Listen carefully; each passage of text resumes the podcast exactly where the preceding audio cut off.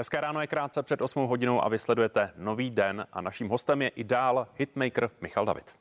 Michale, já když jsem si tě tady tak prohlížela, tak nemohla jsem si nevšimnout, že jsi hrozně zhubnul. No, hrozně, nevím, ne, hrozně ne. Ale 13 kilo, no, tak je to no, dobrý, tak... jako 13 kilo je fajn. No už eh, to bylo takový už moc jako pro mě. Už jsem si říkal, že už musím se sebou něco dělat. No a jenom jsem nevěděl, jak to uchopit. No a právě naši známí, eh, rodinní přátelé, eh, tak jsem je potkal a mm, vlastně manžel té naší kamarádky zhubnul 15 kg zhruba asi za 4 měsíce. Jsem se ptal, jak to udělali. No a vlastně mi doporučili ty kalorické tabulky, o kterých už jsem mluvil několikrát. Takže zpočátku už je to teda čtyři měsíce, před těmi čtyřmi měsíci jsem začal teda dodržovat ty kalorické tabulky, když jsem si ťukal do telefonu prostě celý jídelníček každý den, což trvá tak týden, deset dní a pak už se ti vlastně nabízejí potom jakoby různý už uh, možný jakoby takový eh, selekce toho, co jsi si tam zadala takže to už pak nemusíš pořád ťukat, takže mm-hmm. to mhm. bylo fajn. No a vlastně uh, to fakt fungovalo, no. Nebo funguje to pořád ještě. No tak co jíš teda? To si asi nedáš všechno, smažák, vy? Pozor, ne, jím všechno. Je teda, uh, absolutně jsem vyrušil free alkohol, pivo, jsem ho hodně omezil, měl jsem ho rád, ale hm, dám si tak jako jednou, jednu malou třetinku třeba za týden. Ale můžu víno, bílý, jo, suchý. Takže to jako je fajn. A nemáš hlad teda? Nemám vůbec. Naopak právě pořád jim. Takže tím to je, že člověk ne. Ono to je, já, já jsem taky pořád, jsem říkal to, že pořád jako nemůžu zubnout, jo. No a vlastně to tělo, když člověk jako nejí, že jo, hmm. tak si ukládá pořád nějaký zásoby a to člověk nemůže zubnout. No takhle, když pořád člověk jí, tak už žádný zásoby neukládá. A je to dobrý. A přidal si k tomu i nějaký sport, protože ty tvoje koncerty jsou jako poměrně náročné. Když tě tam vidím, tak ty se nezastavíš. No je pravda, že teď v září jsem měl asi 26 nebo 27 vystoupení různých, takže to tomu hodně taky pomohlo, protože eh, já to dělám naplno vždycky, ať je to firemní vystoupení, koncert s kapelou, cokoliv, tak vždycky jedu naplno. A uh, samozřejmě, že tam nějaký to klíčko sundám vždycky. No. Takže to máš místo fitka. To je trošku místo fitka. Já teda fitka nesnáším, ale, ale taky trošičku. Eh, já mám synovce, Robíka, který se mnou jezdí po těch různých akcích a dělá mi vlastně takového toho Eh, technika a řidiče a tak dále. A on je fit trenér teda, a takže eh, ne, nechodil jsem k němu, ale on chodil ke mně a samozřejmě se mnou cvičil, taky, tak, taky pomohl. Takže ono i to cvičení je důležité. No. Hmm. Pojďme teď eh, zpět k vaší práci. Už jsme zmínili, že chystáte novou desku, vyrážíte na turné, ale co dalšího máte v plánu? Ať už vy sám, nebo třeba například pro někoho, pracujete na něčem? Uh, tak uh, já pořád na něčem dělám, takže teď mě požádala jedna slovenská zpěvačka, jestli bych jí nenapsal nějakou píseň. David Limberský byl u mě, že končí kariéru, jestli bych mu nenapsal nějaký hit na, na, na vlastně jakoby, mm, aby prostě měl něco jako na památku. Mm. Takže eh, vždycky nějaký zadání tu a tam přijde takovýhle. Takže na tom dělám, no a jinak eh, v podstatě to, co se naskytne, no ale ono je hodně práce, jak s tím turné, tak samozřejmě s tou deskou, takže já si myslím, že to teď stačí do toho konce roku a pak uvidím, co příští rok bude. Hm. Teď ve čtvrtek je znovu obnovená premiéra muzikálu Děti ráje, který je složený z tvých hitů. Tak eh, Chystáš se na premiéru nebo viděl jsi to předchozí e, zpracování? Tak e, se Sagim jsme kamarádi leta, takže jsem samozřejmě na, na Dětech ráje byl. Eh, několikrát. Eh, bohužel teď lítáme v pondělí na to Tenerife, takže nebudu na té obnovené premiéře v eh, KCPčku, ale přijdu se na to podívat, až se vrátím. Určitě to chci vidět, protože je to úžasné představení, každému to doporučuju. Opravdu se tam lidi nejenom zasmějou, ale mají tam spoustu hitů a na konci je taková jako medly, která prostě skutečně jako ty lidi dostane do baru, tak určitě kdo chce si trošičku odpočinout od práce, tak ať přijde se podívat, protože to přestání je skvělý. A jaké to je sedět v tom hledišti a dívat se na něco, co je zpracováno z tvých hitů? No je to příjemný, tak jako eh, já se často bavím takhle s mými kolegy, jako třeba o revivalech, jo. Pro mě revivaly jsou taky super, protože pořád ti to dělá nějakou reklamu, nějaký PR, a jen ať zpívají všichni moje písničky, já budu jenom rád. Michale, pojďme na závěr našeho rozhovoru k aktuální situaci v Česku, k tomu, co se děje. Eh, teď rezonuje především zdravotní stav prezidenta Miloše Zemana. Vy se s prezidentem znáte. Jak vnímáte celou tu situaci, třeba i kolem té informovanosti o tom, jak na tom prezident je? No, informovanost moc není, ale každopádně já nevím, eh, já samozřejmě panu prezidentovi přeju hodně zdraví a každému přeju hodně zdraví, takže doufujeme, že eh, to není nic vážného, ale mm, já taky vlastně nic nevím, takže budu jenom přát, všechno dobře dopadne. Teď se samozřejmě čeká na to, jak se prezident zotaví a jak se budou dál ubírat ta povolební vyjednávání. Když vezmeme výsledek eh, voleb, jak jste vy spokojen s výsledkem voleb? Komunisté a sociální demokraté končí ve sněmovně, vyhrála koalice spolu. Ale jo, tak já si myslím, že to tak jako vyčistilo trošičku, a, ale mm, e, protože jezdím hodně na Slovensku, takže vím, že ty koalice tam vznikaly taky před těma dvěma nebo třema rokama a teď ta, tam mají docela složitý, tak já doufám, že to tady dobře uchopí, hlavně ať se tam nehádají v té vládě a ať to dělají pro občany a pro nás, pro všechny a ať prostě e, je to konstruktivní, že jo, ať ta vláda prostě nám, no hlavně ať ukážou ty noví, co zase jako e, pro nás udělají. Tak, já, já jsem v očekávání. Michal, děkujeme, že jste byl naším hostem a držíme palce, ať se halové turné podaří a covid mu nebrání. Děkuju moc. A hezkou dovolenou na Kanárech. Děkuju moc. Reportáže z celého světa. Nejsou tu žádné stoly, žádní číšníci, žádný fyzický kontakt mezi lidmi, které vám otevřou nové obzory. Za 30 let už žádní kolové nemusí existovat. Místní si potrpí na dobře upravená a chuťově zajímavá jídla. Prima svět. Mazlit a drbat by se nechal dlouhé hodiny. Premiéra každou neděli dopoledne na CNN Prima News.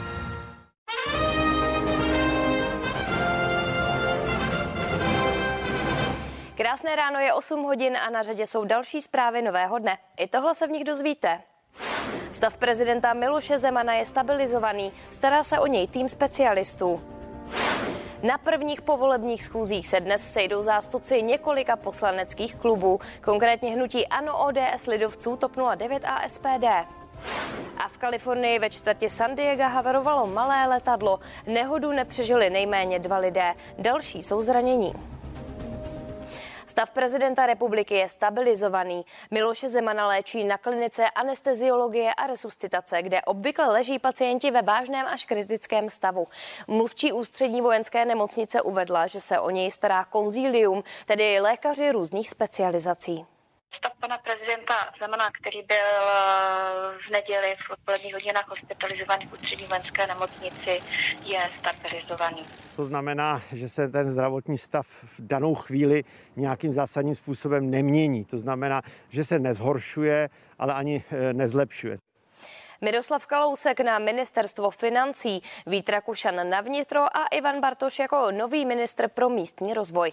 I tato jména se skloňují v souvislosti s novou vládou, kterou plánuje sestavit koalice spolu a Piráti s hnutím stan. Oficiálně říkají, že je brzo řešit obsazení ministerstev. Neoficiálně se ale rozdělování postů mezi oběma koalicemi rozjelo na plné obrátky. Nebudeme takto eh, vypouštět balonky do médií a vzkazovat si něco přes média. Eh, jednání proběhnou eh, za zavřenými dveřmi, nejdříve mezi námi a pak s tím seznámíme i veřejnost. Právě šéfka Topky Pekarová Adamová by mohla zamířit na ministerstvo práce a sociálních věcí. Na to si brousila zuby i pirátka Olga Richterová. Několik zájemců je podle zákulisních informací také o ministerstvo financí. Kromě Zbyňka Stanjury a Jana Skopečka se objevilo také jedno překvapivé jméno. Miroslav Kalousek. Určitě eh, nepočítám se svým angažmá, protože to musí být silné politické figury, které mají čerstvý mandát z těchto voleb. Minister nemusí být největší žijící expert. Přetlak zájemců může být na křeslo ministra zdravotnictví. Tam se mluví hned o třech jménech. Vlastimil Válek, Vít Kaňkovský a Tom Filip. Šéf Pirátu Ivan Bartoš by se mohl stát ministrem pro místní rozvoj a dostat na starosti i digitalizaci. V tuhle tu chvíli ta digitalizace vlastně probíhá na uh, třech rezortech, nebo respektive na dvou hlavních rezortech a určitě je potřeba, ukázal to i COVID, v tom digitalizačním procesu fungovat trochu jinak, než jak to bylo v této vládě. Šéf hnutí stan Vít Rakušan nám potvrdil, že se připravuje na angažmá na ministerstvu vnitra. V téhle chvíli a o žádné jiné své ambici mluvit nebudu. Je to to ministerstvo, které budu i v tom vyjednávání usilovat. Další jednání mezi koalicí Spolu a koalicí Pirátů a starostů a nezávislých je naplánováno na tuto středu. Zbyněk Zikmund, CNN Prima News.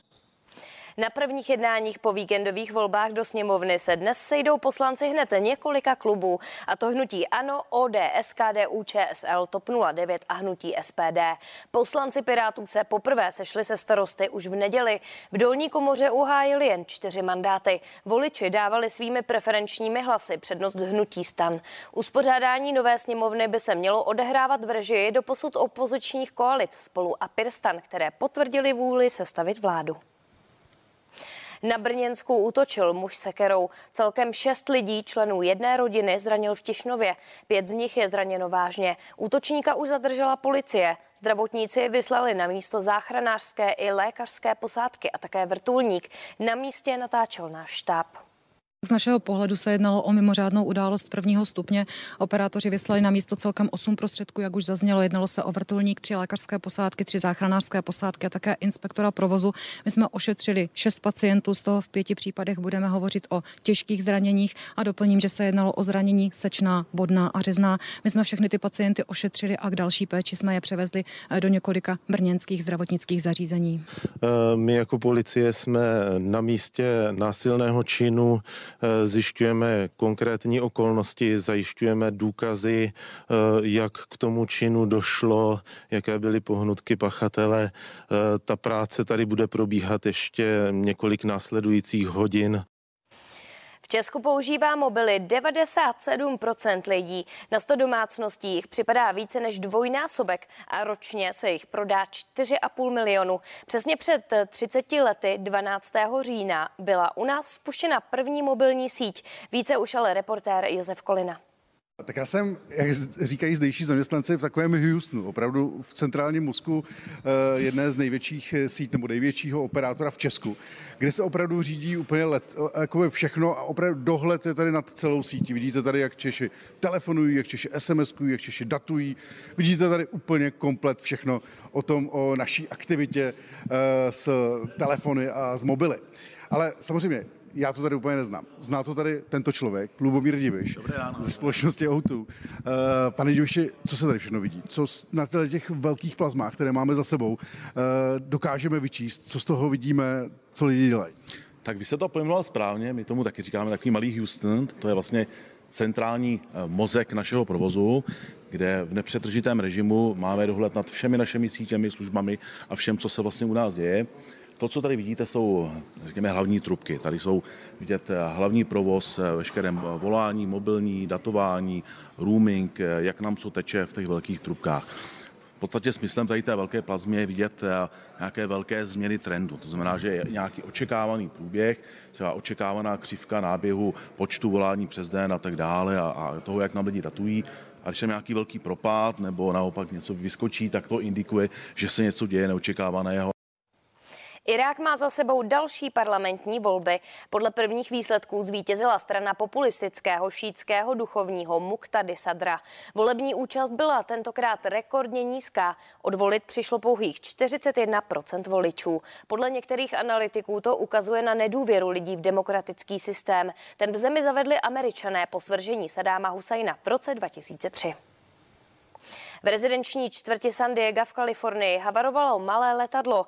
Nehodu nepřežili nejméně dva lidé, další dva jsou zranění. Stroj při pádu narazil do dodávky a zabil řidiče. Pak se trup letadla odvalil na dva blízké domy a vybuchl. Co nehodu způsobilo a kolik lidí bylo na palubě letadla, zatím není jasné. Je to dost krutá scéna i pro naše kluky a snažíme se to zvládnout. Potřebujeme ještě trochu více času a pokusíme se stanovit rozsah škod a celkový počet obětí.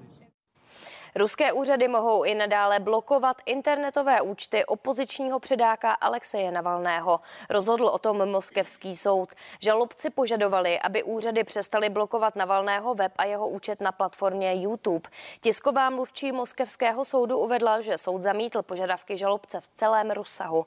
Už v červnu tohoto roku zakázal ruský soud členům jakékoliv z Navalného organizací kandidovat do parlamentu. Britské tajné služby mají údajně důkaz, že ruský špion ukradl plány na výrobu vakcíny AstraZeneca. Ruské poznatky z uloupených materiálů pak prý použili při výrobě vakcíny Sputnik V. Britské tajné služby už informovali vládu Borise Johnsona. Nebyl to žádný hackerský útok na počítače, ale stará dobrá špionská práce. Britské tajné služby totiž tvrdí, že plány na výrobu vakcíny ukradl někdo osobně. Vypátrat ho nebude asi těžké. Plány na výrobu a složení vakcíny totiž znalo jen asi 75 lidí. Nebylo by správné popisovat nějaké detaily, ale nutno říci, že čelíme hrozbám tohoto typu, které mají různou podobu a jsou propracovanější, jsou rozsáhlejší než kdy předtím. Loni v září Rusko zveřejnilo výsledky dvou klinických studií, které naznačovaly, že jeho vakcína Sputnik V je bezpečná a účinná. Vakcína ruské výroby používá podobnou technologii jako ta z Oxfordu a to má být jeden z důkazů, že plány Rusové ukradli. Kreml to ale rázně popírá. Když byl vyvinut Sputnik V poprvé, už tehdy jsme nabídli širokou spolupráci všem zemím světa. Jsme i nadále otevření. Jsme ochotni spolupracovat s odborníky, kteří mají názor, že vakcína je účinná. První obvinění Ruska ze špionáže se objevily už loni v létě. Tehdy bezpečnostní služby Velké Británie, Spojených států a Kanady upozornili na koordinované hackerské útoky na počítače výzkumných center v těchto zemích. Podle Britů za útoky stála skupina hackerů APT-29, která pracuje pro Kreml. Patrik Kaiser, CNN Prima News.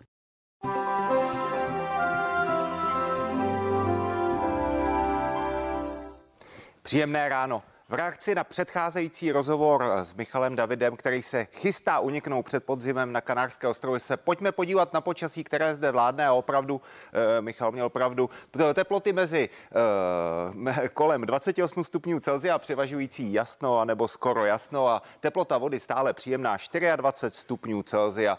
Ovšem většinu z vás, věřím tomu, zajímá počasí, které se bude eh, vyskytovat ve střední Evropě, respektive nad naším územím. Tam proudí studený vzduch od severozápadu, který přinese vesměs eh, proměnlivou oblačnost s přeháňkami, které se během dne vyskytnou na většině území. Vidíme tu přeháňkovou činnost v současnosti na radiolokátoru a vidíme, že se v současnosti přeháňky vyskytují spíše mimo naše území, pokud na našem území, tak spíše v té jižní polovině, anebo potom také na severu Moravy, ale těch přeháňků přeháněk je stále málo. Během dne by ta přeháňková činnost měla výrazně přibývat. Těch míst, kde se přeháňky nevyskytnou, bude poměrně málo a vidíme také, že po většinu dne bude převažovat oblačno až zataženo, tedy celkem málo slunečního svitu. E, ty přeháňky budou v tom chladném vzduchu během dne přecházet v horských oblastech, potom ve sněhové a dokonce ta hranice sněžení bude během dne klesat až e, nad 800 metrů. V noci potom dokonce nad 700 metrů. Dodám ještě teploty 9 až 13 stupňů Celsia a vítr tak tempované od severozápadu a jeho rychlost bude mezi 3 až 7 metry za sekundu a počasí v následujících dnech vidíme, že nadále k nábe proudí spíše chladnější vzduch za studenou frontou v pátek, potom opět více oblačnosti, ale těch přeháněk se moc nedočkáme. Bude se jednat ve směs o ojedinělé přehánky, ještě zítra potom na východě místy, ale jinak té srážkové činnosti bude málo. Teploty po ránu stále velice nízké, dokonce ve čtvrtek 3 až plus minus 1 stupeň Celzia. Přes den potom nejčastěji mezi 7 až 12, 13 stupňů Celsia a slibujeme mírné oteplení potom na začátek příštího týdne. Příjemné ráno a příjemné stávání.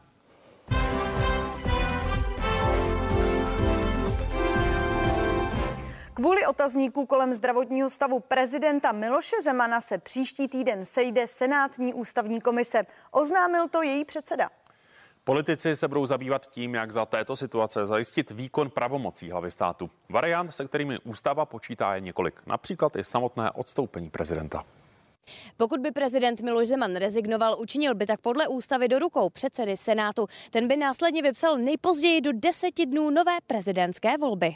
Ty by se konaly nejpozději do dalších 80 dnů, tedy za necelé tři měsíce. Ústava počítá také s tím, že pokud prezident není způsobilý vykonávat svůj úřad, pravomocí ho může zbavit sněmovna a senát. Pokud se schodně usnesou, že není schopen, pravomoci přecházejí na předsedu sněmovny a předsedu vlády. Poslanci a senátoři k takovému rozhodnutí mohou dojít i bez zdravotnické dokumentace. Spekulace mohou být také důvodem a může také obě dvě komory říci, my nic nevíme a takhle se nám to jeví a proto tak to rozhodujeme. Pojistkou je, že prezident se může obrátit na ústavní soud, aby ten tedy rozhodl, jestli prezident je nebo není schopen vykonávat tu funkci. A kde je tedy pomyslná hranice toho, zda prezident je nebo není způsobilý? Pokud by se třeba ukázalo, že um, se předsedové poslanecké sněmovny a senátu nějak domáhají uh, setkání s prezidentem republiky a v tom jim je bráněno, tak to může být poměrně poměrně silná indicie. Podle Cyrila Svobody je jediným člověkem, který by měl o způsobilosti Miloše Zemana mluvit jeho lékař. My potřebujeme jistotu, že prezident republiky vykonává svůj úřad, že je schopen. To, že nám to tvrdí eh, pan Minář, nebo nám to tvrdí pan Nejedlý, no tak oni říkají verzi, která může taky v jejich zájmu.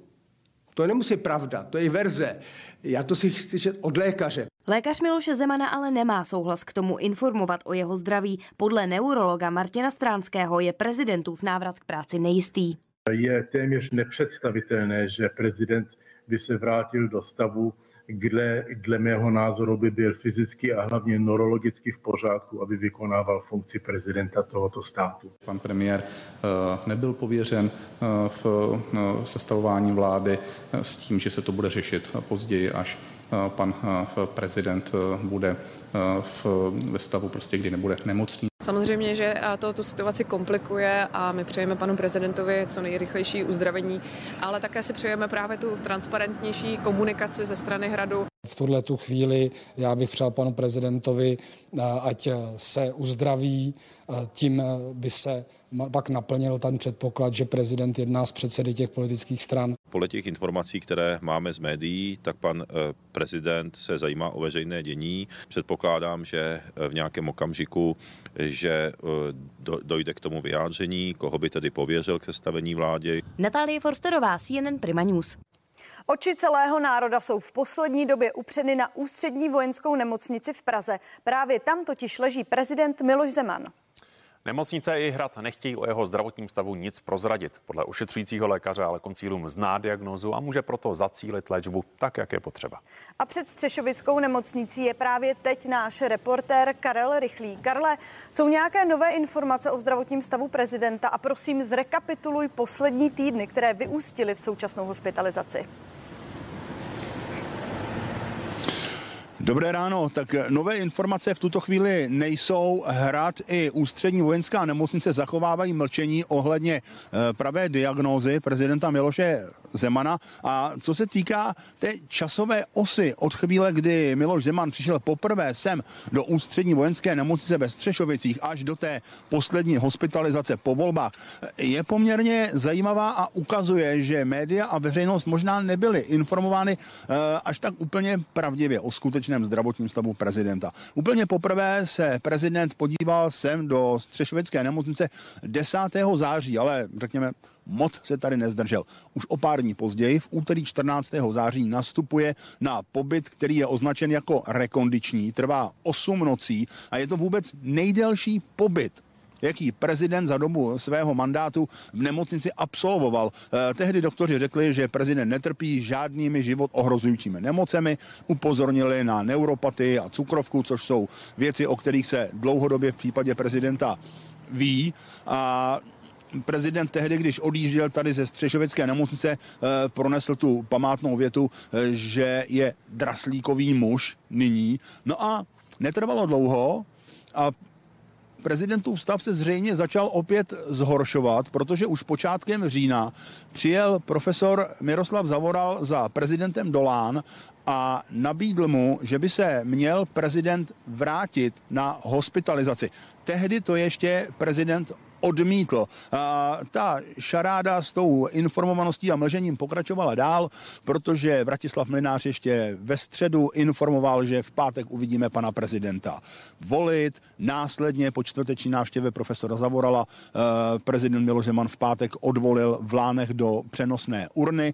No a všechno to vyvrcholilo právě v neděli po schůzce s premiérem Andrejem Babišem, kdy inten, sanitka intenzivní jednotky intenzivní péče odvezla Miloše Zemana sem do Střešovické nemocnice a tady leží a nikdo neví, s čím můžeme se jenom dohadovat. Karla, když to vezmeme z čistě politického hlediska, tak prezident je v nemocnici v nejméně vhodnou dobu, těsně po volbách. Můžeš nám ještě připomenout, jak moc to teď ovlivňuje to sestavování nové vlády?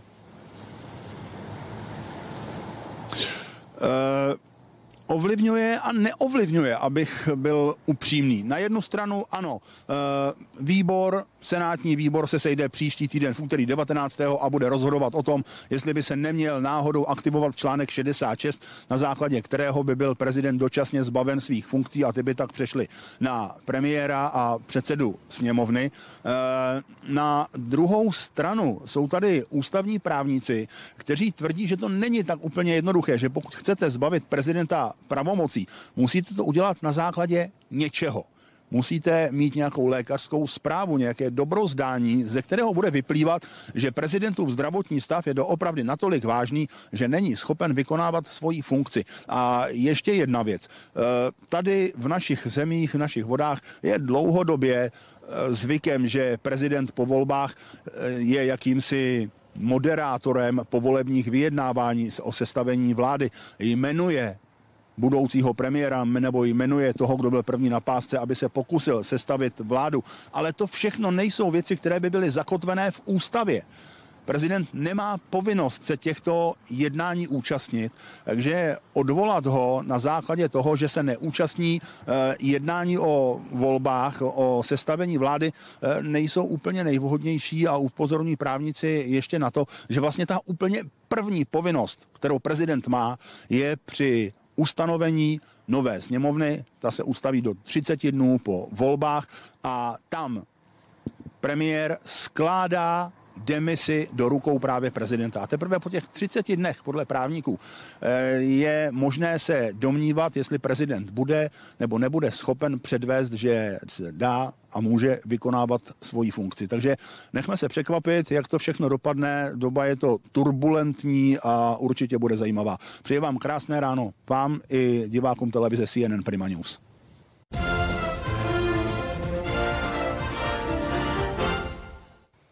Povinná výhra, tři body a udržení šance na druhé místo. To jsou hlavní závěry včerejšího utkání české fotbalové reprezentace proti Bělorusku. Svěřenci trenéra Šilhavého v kvalifikaci o postup na mistrovství světa do Kataru v roce 2022 zvítězili na neutrální půdě v Kazani 0-2. Češi vyběhli před prázdné tribuny v obměněné sestavě a šanci v základní sestavě dostali David Zima, Tomáš Vízner, Matěj Vidra a Michal Sadílek. A byl to právě Univerzál Stvente, kdo ve 22. minutě našel centrem ve vápně Patrika Šika a český bombardiák levačkou uklidil míč do sítě. Pro útočníka Leverkusenu to byla 17. trefa v národním týmu a dotáhl se tak na Tomáše Skuhravého a Antonína Panenku. Ve druhé půli se Šik proměnil v nahrávače a v 65. minutě nabil Adamu Hloškovi, který si na rozdíl od svého parťáka střelecký účet v národním týmu teprve otevřel. Češi tak porazili Bělorusko i v sedmém zájemném utkání. Tentokrát vyhráli 2-0. Parta kolem kapitána Tomáše Součka má aktuálně stejně bodů jako Wales, který má však o jeden odehraný duel méně. A ovšem tak rozhodne až listopadové reprezentační okno. Jako Burian CNN Prima News. A právě autor reportáže Kuba Burian je teď s námi ve studiu. Kubo, dobré ráno. Dobré ráno, já se předem omlouvám, že nejsem tak připravený jako můj hokejový parťák Martin Tomajdes, ale ponožky s fotbalistama zatím nemám, ale možná bych si nějaké s Davidem Beckhamem měl koupit, když jsem to viděl. To by si tedy měl, ale to vypilujeme do příště. Děkuju. Eh, co tedy ten včerejší zápas proti Bělorusku ukázal? Vítězný zápas.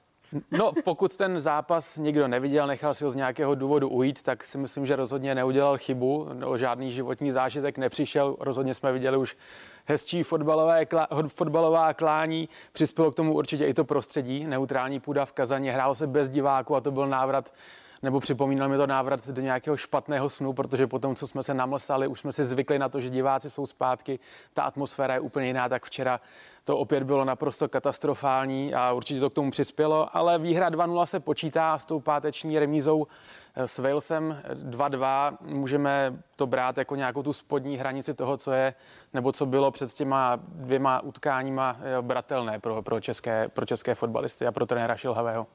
Ty zmiňuješ, že jsme v podstatě dosáhli té nejsputnější hranice, ale přece jen ukázalo to utkání nějaká pozitiva, od kterých se můžeme odrazit? Jo, určitě, ať tady jenom nenaříkáme, tak bylo tam určitě několik světlých momentů. Začneme Adamem Hloškem, který se stal druhým nejmladším střelcem v národním týmu. Mladší než on byl jenom Václav Kadlec, také bývalý Spartan.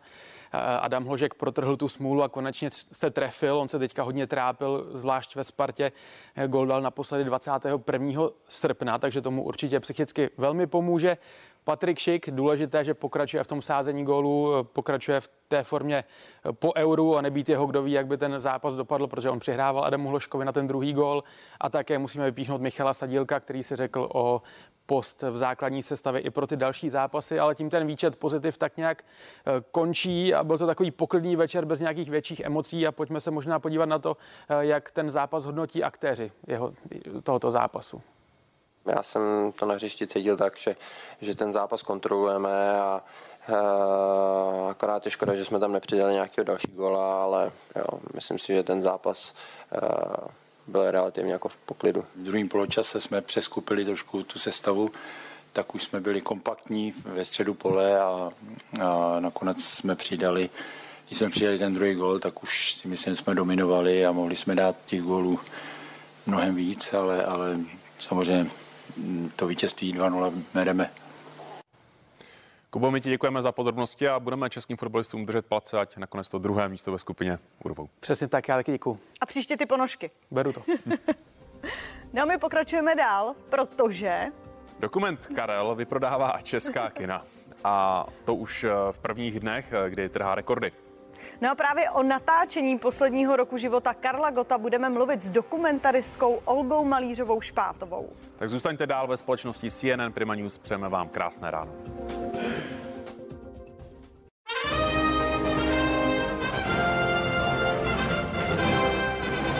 Krásné ráno je půl deváté a začínají poslední zprávy nového dne s datem 12. října.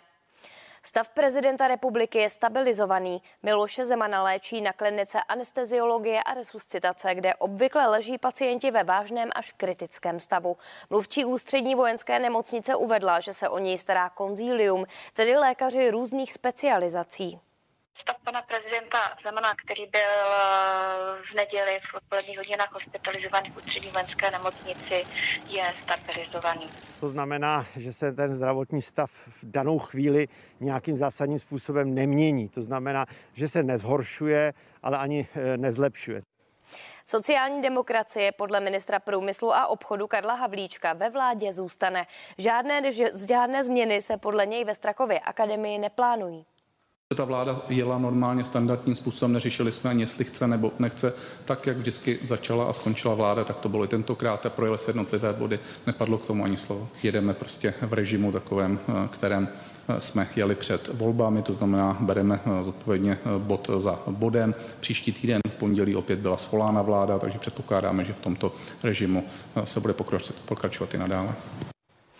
Jednorázově vyškrtat 100 miliard výdajů ve státním rozpočtu bude obtížné. Tak to řekla v našem pořadu 360 stupňů ekonomka Danuše Nerudová. Takové úspory totiž plánuje koalice spolu. Ušetřit bude podle Nerudové možné na provozních výdajích, ne ale v takové výši. S rozpočtem na příští rok toho podle jejich slov už moc udělat nelze. Zásadní rekonstrukce rozpočtu určitě bude probíhat až v roce dalším, eh, protože my si asi můžeme dovolit měsíc nebo dva eh, rozpočtového provizoria. Nicméně s tou inflací, která je v tuto chvíli, eh, tak si nedovedu představit, že bychom třeba měli půlroční rozpočtové provizorium. Tam si myslím, že by mohlo dojít k velkým tlakům na výdaje, zejména pokud by ta inflace pořád byla kolem 4-5% Na té výdajové straně se dají naškrtat nižší desítky miliard. Rozhodně to není 100 miliard korun, eh, takže eh, nová vláda bude čelit tomu, že skutečně musí zmapovat a zracionalizovat agendy, které vykonává stát.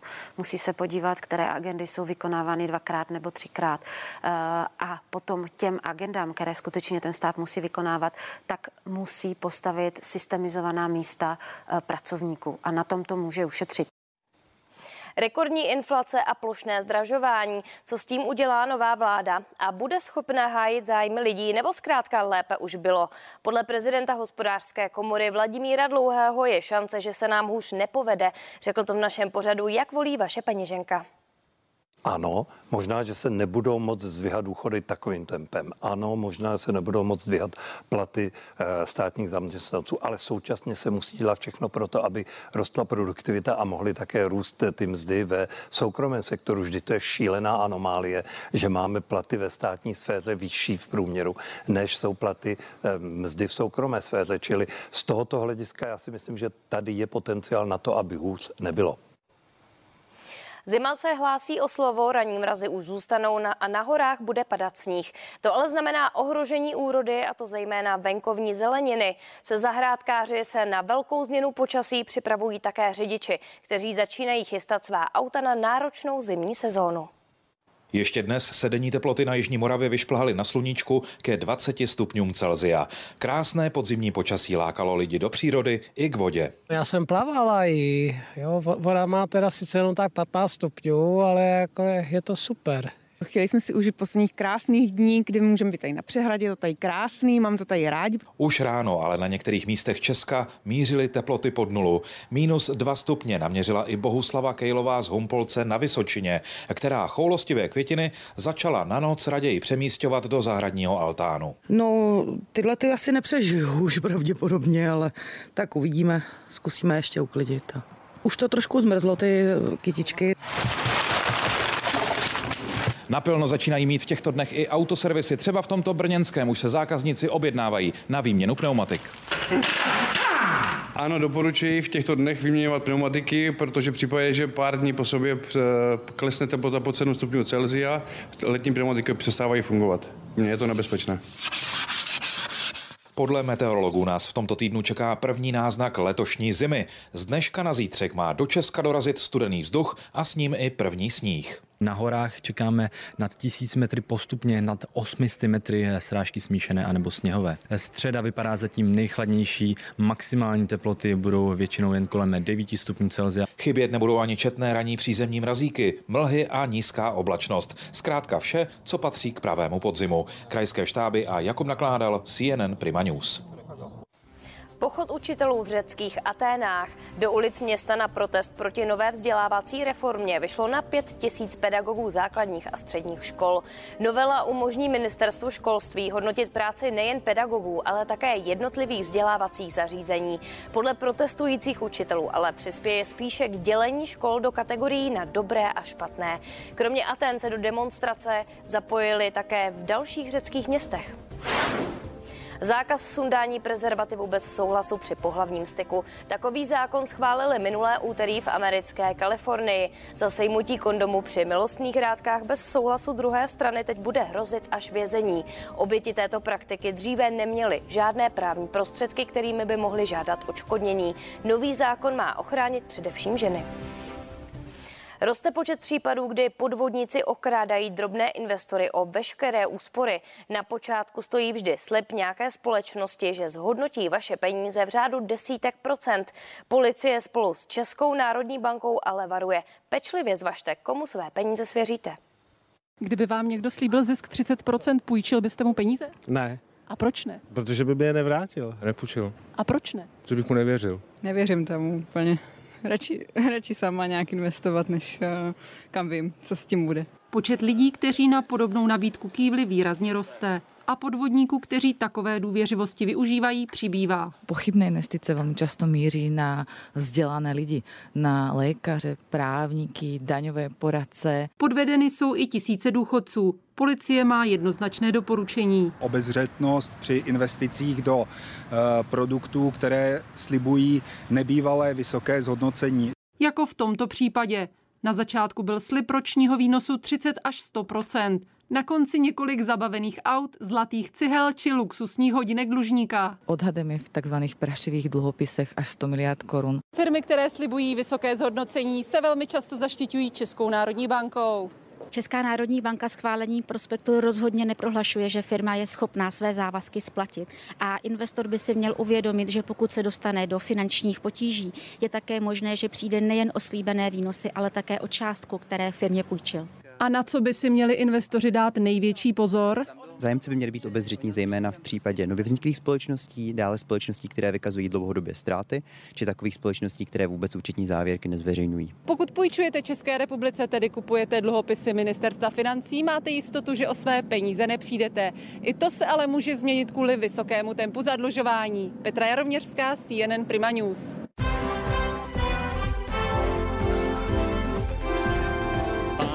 Já jsem prostě městský člověk. Já když si vzpomenu na všechny ty naše faninky, no, tak já bych samozřejmě na ně neměl nervy, tak jako ty. Zachraň ho, Lucko, prosím tě, zachraň ho. Prosím vás, do široka pojďte, nemůžete všichni stát vedle mistra. Tak, dobrý. A jsi sladěný s ponožkama? Ano. Černý ponožky, ne? Takhle chodil Michael Jackson. Ten chodil s bílejma. Karle. Zuby? Ale rokeři se moc nesmějou. Jak říkali lidi, zpívá dobře, ale vidět ho nemusím. Řekněte mi, kdo to byl a já mu rozbiju držku. Teď, když jsi zpíval, tak jsem tobě zíral jako ke královně prostě jazzu. Já tobě nemám nikdy nic za zlý, pamatuj si, nikdy. Že můžou přijít horší časy, kdy jsme vůbec si nepřipouštěli takovou myšlenku.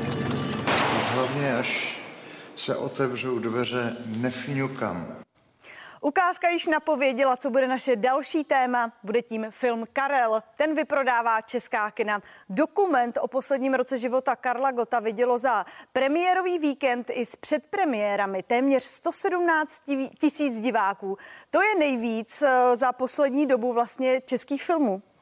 Dokumentaristka Olga Malířová Špátová zachytila mistra při jeho vystoupeních, setkáních s fanoušky, ale především v jeho soukromí. Doma, na chalupě nebo v jeho rodné vsi. Nebyl to ale její nápad. Požádána byla přímo Karlem Gotem. A Olga Malířová Špátová je i naším dnešním hostem. Dobré ráno. Dobré ráno. Olgo, můžeme říct o Karlu Gotovi, že v podstatě oslovoval všechny generace. Byla tedy ta náštěvnost, ne, to je ta náštěvnost českých kinech něco, co jste očekávala? Já jsem vděčná kvůli němu, protože on do toho dal tolik energie, tolik lásky, byl tak nadšený, že, že vzniká film do kina o jeho životě že by si to, že z toho ohromně zaslouží, mám z toho velkou radost a, a těší mě teda neuvěřitelně, že lidi po tom zavřeném světě v covidu, v pandemii, že se nebojí, že jdou, že, že jdou celé rodiny a mám zprávy, že chodí i mladí lidé, staří lidé, vše, vše, vše, všechny generace. Takže jsem celá z toho nadšená a děkuju divákům. Hmm. Vy, jak už jsme zmínili, tak eh, Karel Gott přišel za vámi a požádal vás nějakým způsobem o natočení dokumentu. Jak to vlastně celé probíhalo? Jakými slovy vás, eh, vás vlastně požádal a co bylo tím jeho cílem? Proč vlastně chtěl ten hmm. film? Tak eh, my jsme spolu už natočili jeden film v roce 2008. To byl první film, mě, bylo 23 let. A já jsem si už mnohokrát říkala potom v průběhu deseti let, že bych chtěla ještě jednou se s ním potkat a ještě třeba jako zralejší filmařka eh, s ním pracovat. A to se mi opravdu splnilo. A pak mě oslovila vlastně Ivanka Gotová s Karlem, že se blíží Karlovi 80. narozeniny a také už byl po nemoci, takže najednou ta situace byla úplně jiná, než když jsme spolu natáčeli poprvé. Takže proč? Protože Karlův život a ten nejenom ta, ta jeho, ten jeho dar, ta, ten výjimečný zpěv, ale on se svojí povahou, to bylo něco neuvěřitelného. Ta jeho slušnost, ta jeho laskavost, ten humor. Takže to je ten důvod, proč vznikl film. Takže vůbec jste neváhala, když přišla ta nabídka. Nebo přece jen jste si říkala, jestli se do toho vrhnete, Karel Gott je přece jen fenomén. Vždycky mě právě Karel učila, je to i ve filmu, na konci filmu, takové jeho takový přístup k životu. Když vám přijde příležitost nebo nějaké štěstí se vám nabídne, v lásce, v tvorbě, tak ho čapněte, nebojte se toho, chytněte ten osud, zapače si. A Pravdou je, že já jsem to tenkrát chytila, ale s tím, že jsem říkala Karlovi, ale my se nesmíme opakovat, nemůžeme točit stejný film. A musím říct, že to se povedlo. A i Karel si to nepřál. Karel nikdy nechtěl se opakovat. Naopak říkal, to už bylo všude, to už nebudeme točit. Takže e, to byla taková moje v úvozovkách podmínka, takové přání, abychom se dostali hlouběji do jeho duše. Olgo, film má dvě hodiny a šest minut. Eh, ale máte natočeno x desítek hodin materiálu. Hmm. Tak mně se nabízí otázka, jestli bude vznikat ještě něco. Nikdy si nepřeju, aby z jednoho materiálu vznikla, vznikly dva filmy. To si nedokážu představit. Je, je jeden film, ten je vzácný a dost, konec. Ale pravdou je, že kvůli tomu, jak se Karel a Ivanka Gotovi tomu navěnovali a především Karel, který už byl nemocný, tak jsme natočili spoustu scén a teď jsme je se stříhačkou počítali, že jich je asi 18 které nespatřily světlo, svět, světlo boží.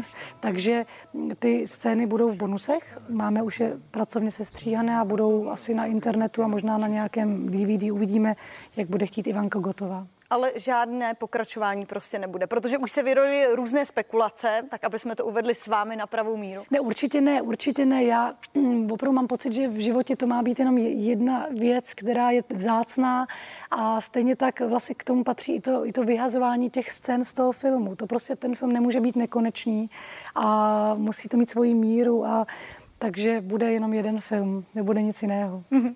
Luko, v tom eh, popisu filmu často zaznívá, že mapuje právě poslední rok života Karla Gota. Když jste začínali točit, eh, počítalo se s tím, že už je to ten poslední rok? S tím člověk nikdy nepočítá, nikdy. Já jsem eh, taková, že věřím vždycky. A já si pamatuju, když jsme natáčeli v prosinci roku 2018, kdy Karel navštívil svého doktora Marka Trněného, pana profesora, tak už tenkrát on mu říkal, že mu nezbývá tolik měsíců života, ale i tenkrát jsme stále věřili do poslední chvilky, až do toho léta. A vlastně celá jeho rodina, jeho čtyři dcery a právě jeho žena Ivanka. Takže já jsem se dozvěděla měsíc po natáčení, že je Karel vážně nemocný, tak samozřejmě jinak přistupujete k natáčení. Najednou každého dne si vážíte, vážíte i energie svého hrdiny přemýšlíte, co všechno je potřeba udělat najednou, ten čas je opravdu vzácný a drahý. A o to víc jsme se do té práce právě s Karlem pustili a já věřím, že i ta práce na filmu mu pomáhala, protože on miloval tvorbu. On by bez toho nemohl být. Hmm. A jak moc sám Karel Gott právě promlouval do toho scénáře? Eh, dával jsem nějaké typy, co natočit a jak? Tak hm, to je skoro nutné, když děláte takhle veliký film, aby ten člověk bral to natáčení velice vážně, aby to bral, že to je i také jeho film. To není můj film, to je film našeho týmu a především Karla Gota a Ivany a jeho dětí vlastně. Takže já jsem šťastná, že mi Karel i třeba před natáčením večer mi přinášel nápady, pořád jsme měnili tu koncepci těch jednotlivých dnů. Chtěl vědět, jak ty scény ve filmu budou vypadat, což je velmi těžké dopředu si představit. Takže on chtěl, aby každá ta scéna měla svoji poentu, aby měla vtip, nebo aby se neopakovala. Takže s něčím, co už v životě natočil. Tak eh, v tomhle tom byl velice přísný a důkladný a to byla pro mě veliká škola, musím říct. Vzhledem k tomu, že to natáčení probíhalo právě v době, kdy přišla ta smutná zpráva, že mistrovi nezbývá už uh, tolik měsíců života, docházelo ke chvílim, kdy, které byly třeba hodně intimní, kdy jste si říkala, tohle už by mělo být pouze mezi nimi, tohle bych točit neměla? Tak samozřejmě, to, to bylo jedno, myslím, z nejtěžších natáčení mého života. Právě, že tam bylo to loučení, to odcházení ze života a ještě když vlastně Karel má dvě holčičky malé, samozřejmě dvě dcery starší, svoji ženu mladou, která ho nepustila, ta ho tady držela a opravdu se mu navěnovala do poslední chvilky svého života. Vlastně ona se o něho starala sama. Takže musím říct, že tohleto bylo pro naši celou rodinu velmi náročné. Vlastně žili jsme s tím strachem stejně jako jeho rodina. Já si pamatuju, jak jsem se stále koukala na zprávy v noci, jsme se budili, jestli se něco neděje, jestli se, jestli se něco nestalo, jestli Karel neodjel do nemocnice, jestli budeme natáčet, jak to bude celé vypadat. Takže tak eh, jsem, jsem mu vděčná, že jsme vůbec mohli pracovat až do poslední chvilky, až vlastně do září a Karel zemřel 1. října. Takže jsem opravdu šťastná, že lidé to ocenili a že chodí do kina. Hm. Když jsem eh, byla v pondělí na té slavnostní premiéře, což je hm. 8 dnů, tak Ivana Gotová vlastně v té delegaci říkala, že eh, dcery Šarlotka a Nelinka jsou k sobě velmi kritické a že mají připomínky právě k tomu, jak tam vystupují. Tak co se jim nelíbilo? Mně tam přišli jako fajn. Já jsem právě říkala holkám Šarlotce a Nelince, že oni jsou pro, pro ten film a pro tu situaci, kdy ten film je veselý, ale pro tu situaci, kdy už divák ví, že Karel je nemocný, jsou úplně jak voda živá. Oni, mm-hmm. oni ho drželi právě tou svou svojí takovou tou bezprostředností, autenticitou, tě, těma rozhovorama o životě a o, o tom, že se maminka zamilovala do modrých očí, do jejich tatínka, takže o, o lásce, o, o zpěvu, o tanci, vlastně tam, tam Karel jim dává rady. A to jsou ty nejvzácnější chvíle, protože já to vidím doma taky u svého muže, jak vede naši čtyřletou holčičku. A musím říct, že jsem samozřejmě s holkama o tom hodně mluvila, že je chápu, že v té pubertě je to pro ně těžké, šíleně těžké a za to jim opět děkuju. A pořád říkali, tohle nepoužívej, tohle to, my tam zpíváme falešně a to, to, co na to řeknou lidi a my se bojíme. Ale já vím, že jednou budou za to, za to vděční. A už teďka přišli na tu premiéru a už to byly takové, takové narovnané, bych řekla i zdravě sebevědomé slečny. Hm. Vy jste zmínila, že ten eh, film, dokument je v podstatě veselý. Hm. Bral to Karel Gott v podstatě to umírání opravdu s takovým nadhledem?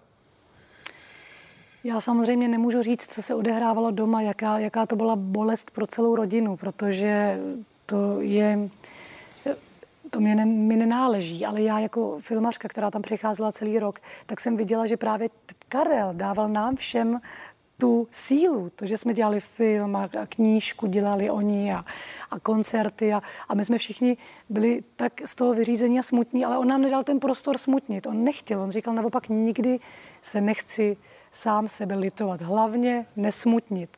Takže my jsme takhle žili ten rok s Karlem a to je taky teda, musím říct, něco, co bych si chtěla do života odnést, jako takové hmm. poučení vlastně. Jak být statečný, jak se stavět vlastně ke zprávám, které přináší osud a Karel se k tomu postavil ohromně statečně. V životě si nestěžoval. Neslyšela jsem nikdy, že by řekl, pro zrovna já a, a, a že by ho něco bolelo, že by si stěžoval. Ne, nikdy. Nikdy. Hmm. A, a v tom je pro mě ten hrdina. On je tady samozřejmě ten mistr, ten, který nám tady dělal radost eh, více než půl století, ale v tomhle je pro mě opravdu až jako dojemně, dojemně lidský a vážím si ho za to. Dá se tedy říct, že díky tomuto dokumentu jste vlastně pochopila, proč oslovuje tolik generací, proč má tolik sympatí?